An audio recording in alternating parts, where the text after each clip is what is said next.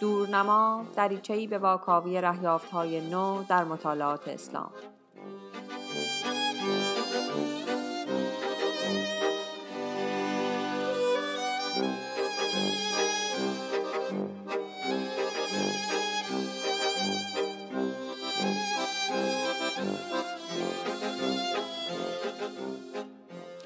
سلام. به رادیو دورنما خوش آمدید. من فاطمه مسلح زاده هستم و این قسمت یازدهم از فصل سوم ماست. در این قسمت کتابی از فهمی جدان رو با هم مرور خواهیم کرد که عنوانش هست المهنه سیر جدالی دینداری و سیاستمداری در اسلام. کتاب تلاش می‌کنه با نگاهی دوباره به ماجرای مهنت در دوران خلافت عباسی توضیحاتی بده درباره رابطه دیالکتیک دین و سیاست. متن این قسمت رو شیرین رجب زاده نوشته.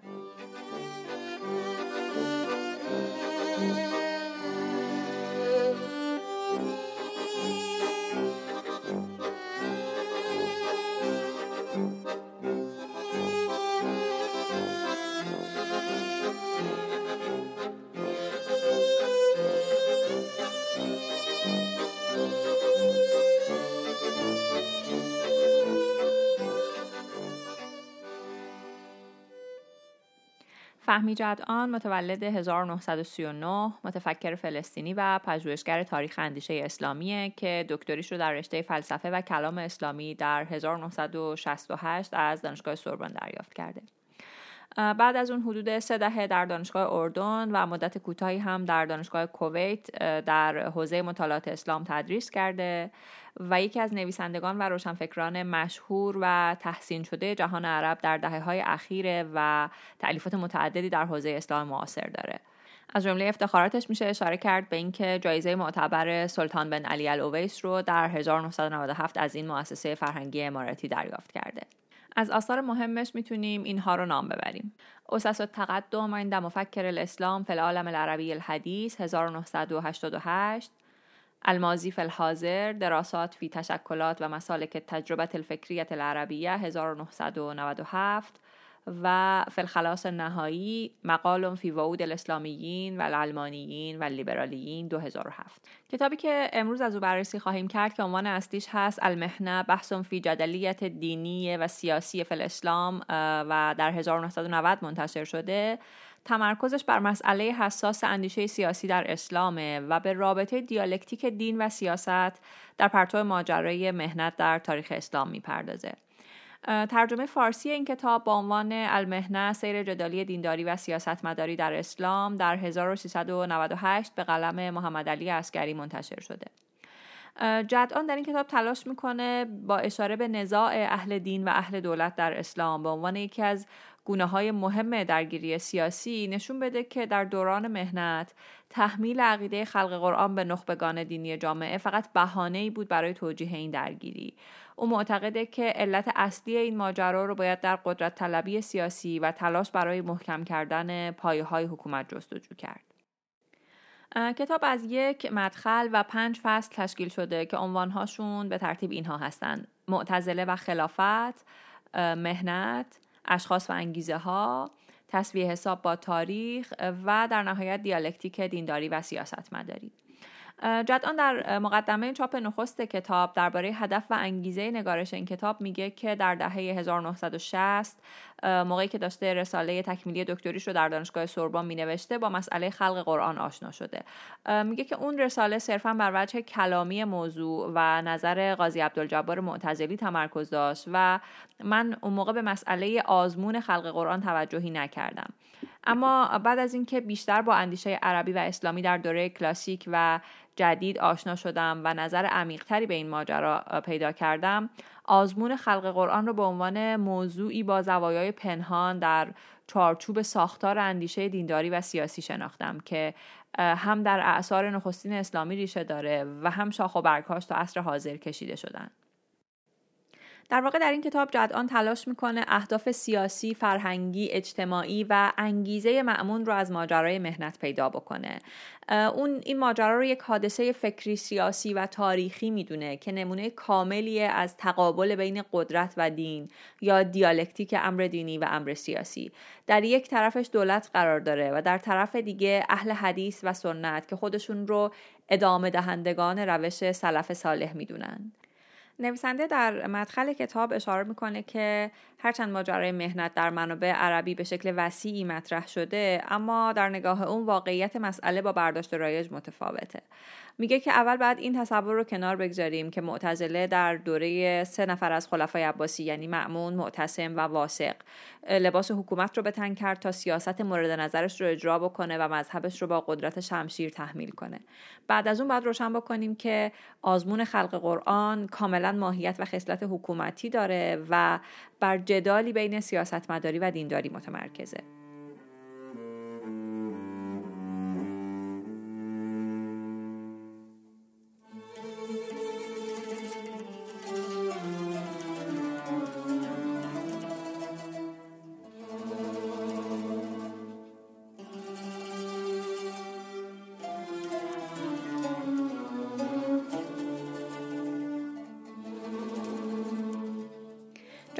اینکه ادعای خودش رو اثبات بکنه به نزاعهای سیاسی بر سر خلافت بعد از پیامبر اشاره می‌کنه که زمین ساز شکلگیری فرقه های کلامی و عقیدتی شدند. این فرقه ها و از جمله معتزله از نظر اون خیزش یا واکنشی بودند در برابر مجموعه داده های فرهنگی و روابط بین مسلمان ها و سایر ادیان و باقی فلسفه ها او میگه که اینها یک جنبش جدید نبودن چون می‌دونستن که با دو تا اصل توحید و عدل نمیشه یک نظام اعتقادی فراگیر ایجاد کرد. در واقع معتقده که معتزله اولین گروه اجتماعی شبه سازمان یافته ای رو نمایندگی می‌کردند که مأموریت فرهنگی و جدلیشون پاسخگویی به شبهات بود و به خاطر همین هم به ناحق به کفر و بدعت متهم شدند از نظر جدان اگر معتزله این مسئولیت رو نمیپذیرفت اسلام در قرنهای دوم و سوم دچار انزوای فرهنگی می‌شد. جدان دلایل تاریخی میاره که نشون بده موضوع خلق قرآن یک مسئله جهمیه که به زمانی قبل از ماجرای آزمون معمون برمیگرده. به سخنان ابو هلال اسکری و ابوالحسن اشعری استناد می‌کنه و میگه که این موضوع در نیمه اول قرن دوم در محافل کوفه به شدت مطرح بوده و بعد در زمان معمون شدت گرفته و احمد ابن عبی دعاد قاضل قضات معتصم و واسق اون رو تقویت کردن. درباره خلق قرآن دو موضع اصلی وجود داره که جدعان بهشون اشاره می‌کنه. موضع نخست اینه که کلام خداوند حادث و مخلوقه. این موضع به جعد ابن درهم جهم ابن صفوان معتزله خوارج زیدیه مرجعه و رافضه منصوبه. موضع دوم اینه که کلام خداوند قدیم و غیر مخلوقه و این موضع به اصحاب حدیث و اهل سنت نسبت داده میشه.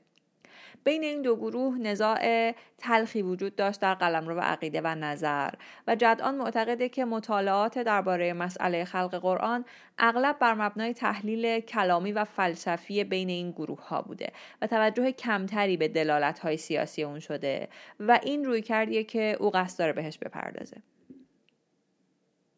در فصل اول کتاب جدان با ذکر چند نمونه تاریخی به دنبال اینه که نشون بده این مدعا که معتزله ویترین دینی جنبش سیاسی عباسیان بود ادعای وارونه ایه او میاد جزئیات روایت های تاریخی درباره شخصیت های برجسته معتزله رو بررسی می‌کنه و نشون میده که اهل اعتزال رابطه چندان محکمی هم با حکومت عباسی نداشتند مثلا به واصل ابن عطا که پایگزار معتزل است اشاره می‌کنه که با عباسیان ارتباط واقعی و فعالی نداشته.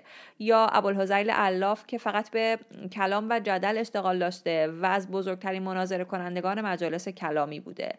در حالی که معمون انتخاب آزادانه و با آگاهی کاملی در تصمیم سیاسی خودش داشته و در واقع هیچ کدوم از سه خلیفه عباسی به هیچ وجه معتزلی نبودن و مجالس و مناظراتشون به روی همه فرقه ها و مذاهب باز بوده. واقعه مهنت یک تصمیم کاملا شخصی از طرف معمون و جانشینانش بود که به عنوان یک تعهد سیاسی حکومتی دنبال می‌شد. در فصل دوم کتاب نویسنده میاد وقایع و حوادث دوران مهنت رو از دوران خلافت معمون تا متوکل بررسی می‌کنه و تلاش می‌کنه عوامل مؤثر و معنادار در این قضیه رو روشن بکنه میگه که معمون از سال 206 دلش می‌خواست که اعتقادش به خلق قرآن رو اظهار بکنه. اما چون اون موقع هنوز پایه های سلطنتش محکم نشده بود تا سال 212 عقیدش رو برملا نکرد. چون از مخالفت با محدثان بانفوزی مثل یزید ابن هارون عبا داشت و می‌خواست که از این طریق وحدت بین مردم و حکومت رو حفظ بکنه. در این سال یعنی در سال 212 معمون نامه نوشت به والی بغداد اسحاق ابن ابراهیم و دستور تفتیش عقاید در عراق، شام و مصر رو صادر کرد و دستور داد که مخالفان مجازات بشن. و این مسیر در طول خلافت دو خلیفه بعدی با شدت بیشتری ادامه پیدا کرد. در این بین احمد ابن حنبل و احمد ابن نصر خزایی بیشترین مجازات رو دیدن.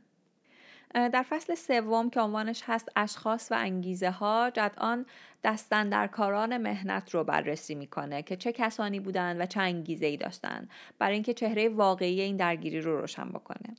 از اونجا که فقیهان، محدثان و قاضیان همون مجریان احکام بودن و حس ریاست طلبی داشتن خلیفه این حق رو برای خودش قائل بود که اونها رو سرکوب بکنه و جلوی فتوا دادن اونها رو بگیره. در چنین فضایی اعتقاد به خلق قرآن معیاری شد برای سنجش میزان تبعیت از خلیفه هر کس اون رو میپذیرفت با خلیفه موافق بود و هر کس نمیپذیرفت قابل اعتماد نبود دایره این امتحان و آزمایش اونقدر گسترش پیدا کرد که همه رهبران دینی رو در بر گرفت که از گسترش حاکمیت و قدرت خلیفه حکایت داشت. اسحاق ابن ابراهیم از سوی معمون مأموریت پیدا کرد که عقاید هفت نفر از مشاهیر رو در حضور معمون تفتیش و بررسی کنه. بعد از اون افراد بسیار دیگری در معرض تفتیش عقاید قرار گرفتند جدان از تعداد قابل توجهی از مشهورترین این افراد اسم می‌بره و هویتشون رو تشریح می‌کنه. شخصیت اصلی ماجرای مهنت معمون بود و دو خلیفه بعدی حرکت اون رو ادامه دادند نویسنده تلاش می‌کنه به شکل مفصلی هویت معمون رو به عنوان آزمون کننده از جهات مختلف اعتقادی، سیاسی و شخصیتی بررسی بکنه. یکی از علل این اقدام معمون رو تنهایی او می‌دونه که از یاران خاص محروم بود و با این روش می‌خواست یاران واقعی خودش رو بشناسه. بررسی هویت آزمون دهندگان هم نشون میده که اونها نه فقط قاضیان، فقیهان و محدثان بلکه تمام دشمنان سیاسی حکومت بودند. در فصل چهارم کتاب جدان با واکاوی انگیزه های واقعی این ماجرا پیشفرض های رایج درباره شکلگیری ماجرای مهنت رو رد می‌کنه. اول با ادله تاریخی مستند این پیشفرض رو که معتزله از مردان خالص بنی عباس بودن رد می‌کنه و نشون میده که دولت عباسیان از اونها برای تقویت حکومتش استفاده می‌کرده. بعد میگه این پیشفرض هم نادرسته که معمون بازیچه معتزله بود و اونها خلیفه رو وادار کردن ماجرای مهنت رو راه بندازه. چون انگیزه برقراری این آزمون به شرایط اجتماعی تاریخی و سیاسی دوران معمون برمیگرده و پرسش از حدوث و قدم قرآن صرفا ظاهری بوده که در زیر اون حاکمیت سیاسی پنهان شده بوده. سومین پیشفرزی که جدان انکار می‌کنه اینه که متوکل با روی گردوندن از معتزلیان و سیاست سه خلیفه قبل از خودش به دوره مهنت پایان داد و پرچم اهل سنت رو به امامت احمد ابن حنبل بلند کرد. جدان در رد این ادعا میگه که متوکل دوره مهنت و آزمون خلق قرآن رو برای کم کردن نفوذ ایرانیان در دربار پایان داد. اما به جای اون مهنت و آزمون اهل حدیث رو برپا کرد. هرچند که به دلیل گرایش های عموی احمد ابن حنبل که امام اهل سنت و حدیث بود او رو هم همواره تحت کنترل داشت.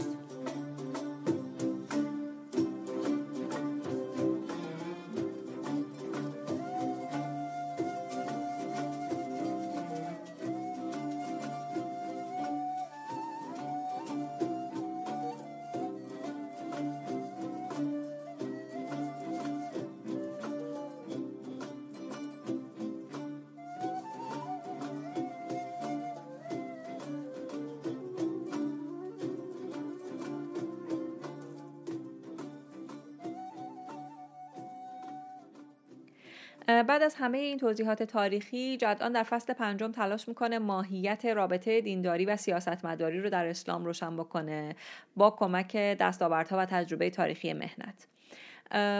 او میگه که در جامعه که دین مرجعیت و اقتدار داره رابطه دین و سیاست رو نمیشه انکار کرد. دینداری محل تلاقی الهی و انسانی در یک فعل هدایت کننده دنیوی و اخرویه که از طرف خدا و با اطاعت کامل انسان تحقق پیدا می‌کنه. وقتی دین سبقه اجتماعی به خودش می‌گیره وجود یک امام نگهبان شریعت و مجری شریعت ضرورت پیدا می‌کنه و هیئت دین در قامت خلافت تجسم پیدا می‌کنه. خلافت حفظ دین و تدبیر دنیا بر اساس اونه. دینداری اسلامی آمیزه ای از امر دین و امر دنیاست. در ادامه جدعان در تشریح مفهوم خلافت و تفاوت اون با پادشاهی میگه دوران خلافت از زمان رسول خدا شروع شد و تا پایان دوره خلفای راشدین ادامه پیدا کرد. از زمان معاویه تا عبدالملک مروان با پادشاهی آمیخته شد و بعد پادشاهی در جهت اهداف دنیوی قرار گرفت که به انقراض امویان و روی کار اومدن عباسیان منجر شد. عباسیان هم در ابتدا خلافت رو با پادشاهی آمیخته کردند. اما بعدها نشانه های خلافت کلا زایل شد. در واقع نبوت به خلافت و خلافت به پادشاهی تغییر پیدا کرد. خلافت با سیاست دینی ارتباط داره که هدفش خیر دنیا و آخرته. ولی پادشاهی به دنبال میل و خواسته و منافع دنیاییه. بنی امیه و بنی عباس تمایل داشتن که وصف خلیفه گری رو به پادشاهی خودشون متصل بکنن. اهل دین از روند این تغییرات آگاه بودند و رفتارشون با اونها یعنی با خلفای اموی و عباسی بین دو امر تسلیم و سرکشی در نوسان بود. این قدرت موازی گاهی مثبت می‌شد و گاهی منفی. پادشاه خلیفه در برابر این قدرت موازی باید قدرتی رو از دل اهل دین برای خودش تشکیل می‌داد تا بتونه مشروعیت خودش رو ثابت کنه. یکی از ابزارهای مهمی که اهل دین برای مقابله با حکومت پادشاهی داشتن اصل امر به معروف و نهی از منکر بود. اما این اصل وحدت ملت رو در معرض تهدید قرار می‌داد و باعث هرج و مرج می‌شد. به همین دلیل دولت مانع آمران و ناهیان می‌شد و اونها رو محدود می‌کرد. در نتیجه بین قدرت سیاسی و قدرت دینی یه دیالکتیک دو وجهی شکل می گرفت وچی که مربوط به نزاع بر سر اهداف و آرمانهای دینیه و وچی که با درگیری بر سر قدرت و حاکمیت ارتباط داره. این مواجهه منجر می شد به دیالکتیک آمریت و اطاعت یعنی اطاعت قدرت موازی از دولت. ماجرای مهنت بهانه بود برای اینکه دشمن داخلی امتحان بشه و شناخته بشه تا حکومت بتونه وحدت جامعه رو حفظ کنه. در واقع مهنت چیزی جز یک اقدام سیاسی نبود که دولت اون رو در دایره دیالکتیک آمریت و اطاعت تحمیل می‌کرد تا قدرت موازی رو به قلمرو اطاعت بکشونه. ترس اصلی ترین دغدغه که سیاستمدار رو به مقابله با هر قدرت موازی وادار می‌کنه و جنگ بین طبقات اجتماع رو به همراه داره.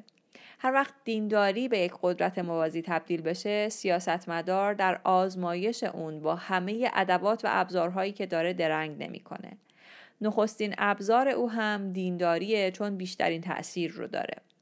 در نتیجه از نظر جدعان مهنت ماهیت جوهر حاکم بر دیالکتیک دینداری و سیاستمداری رو در دولتی نشون میده که آمریت و اطاعت در اون دارای یک قدرت دینی و مرجعیت انکارناپذیره.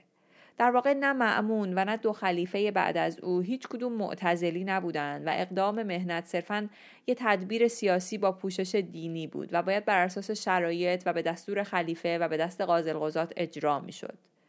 معمون چون از خطر قدرت موازی اهل دین نسبت به دولت خودش میترسید ماجرای مهنت رو راه انداخت تا اعتماد مردم رو از اهل دین برداره و عوام رو به سمت خودش برگردونه در این راه انتخاب موضوع مهنت یک سلاح دینی ظریف و حساب شده بود. در مجموع می‌تونیم بگیم که هدف نویسنده در این کتاب نوعی واسازی یک دیدگاه رایج درباره دوره از تاریخه که در اون رابطه دین و سیاست شکل تازه پیدا کرده بود.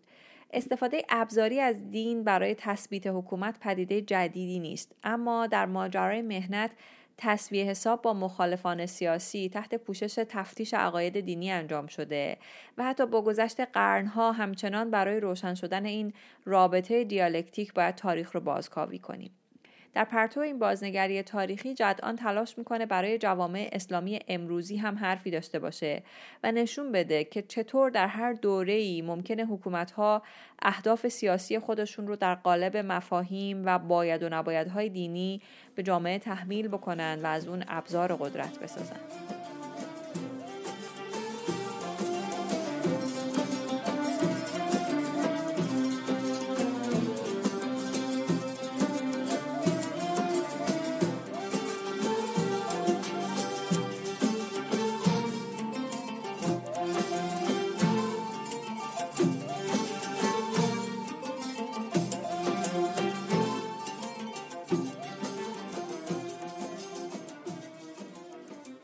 متن این مقاله و منابع بیشتر مربوط به اون رو می‌تونید در وبسایت ما ببینید. آدرسمون هست دورنمامگ.ir همینطور می‌تونید به کانال ما در تلگرام سر بزنید ادساین دورنما با دوتا او و دوتا آ یا در اینستاگرام و توییتر ما رو دنبال کنید. اگر رادیو دورنما رو میپسندید لطفا ما رو به دیگر علاقمندان هم معرفی کنید. هفته آینده چهارمین شماره از به اضافه پادکست منتشر میشه که در اون درباره دیدگاه های جدان هم در این کتابش و هم در آثار دیگر او با مترجم کتاب صحبت کردیم.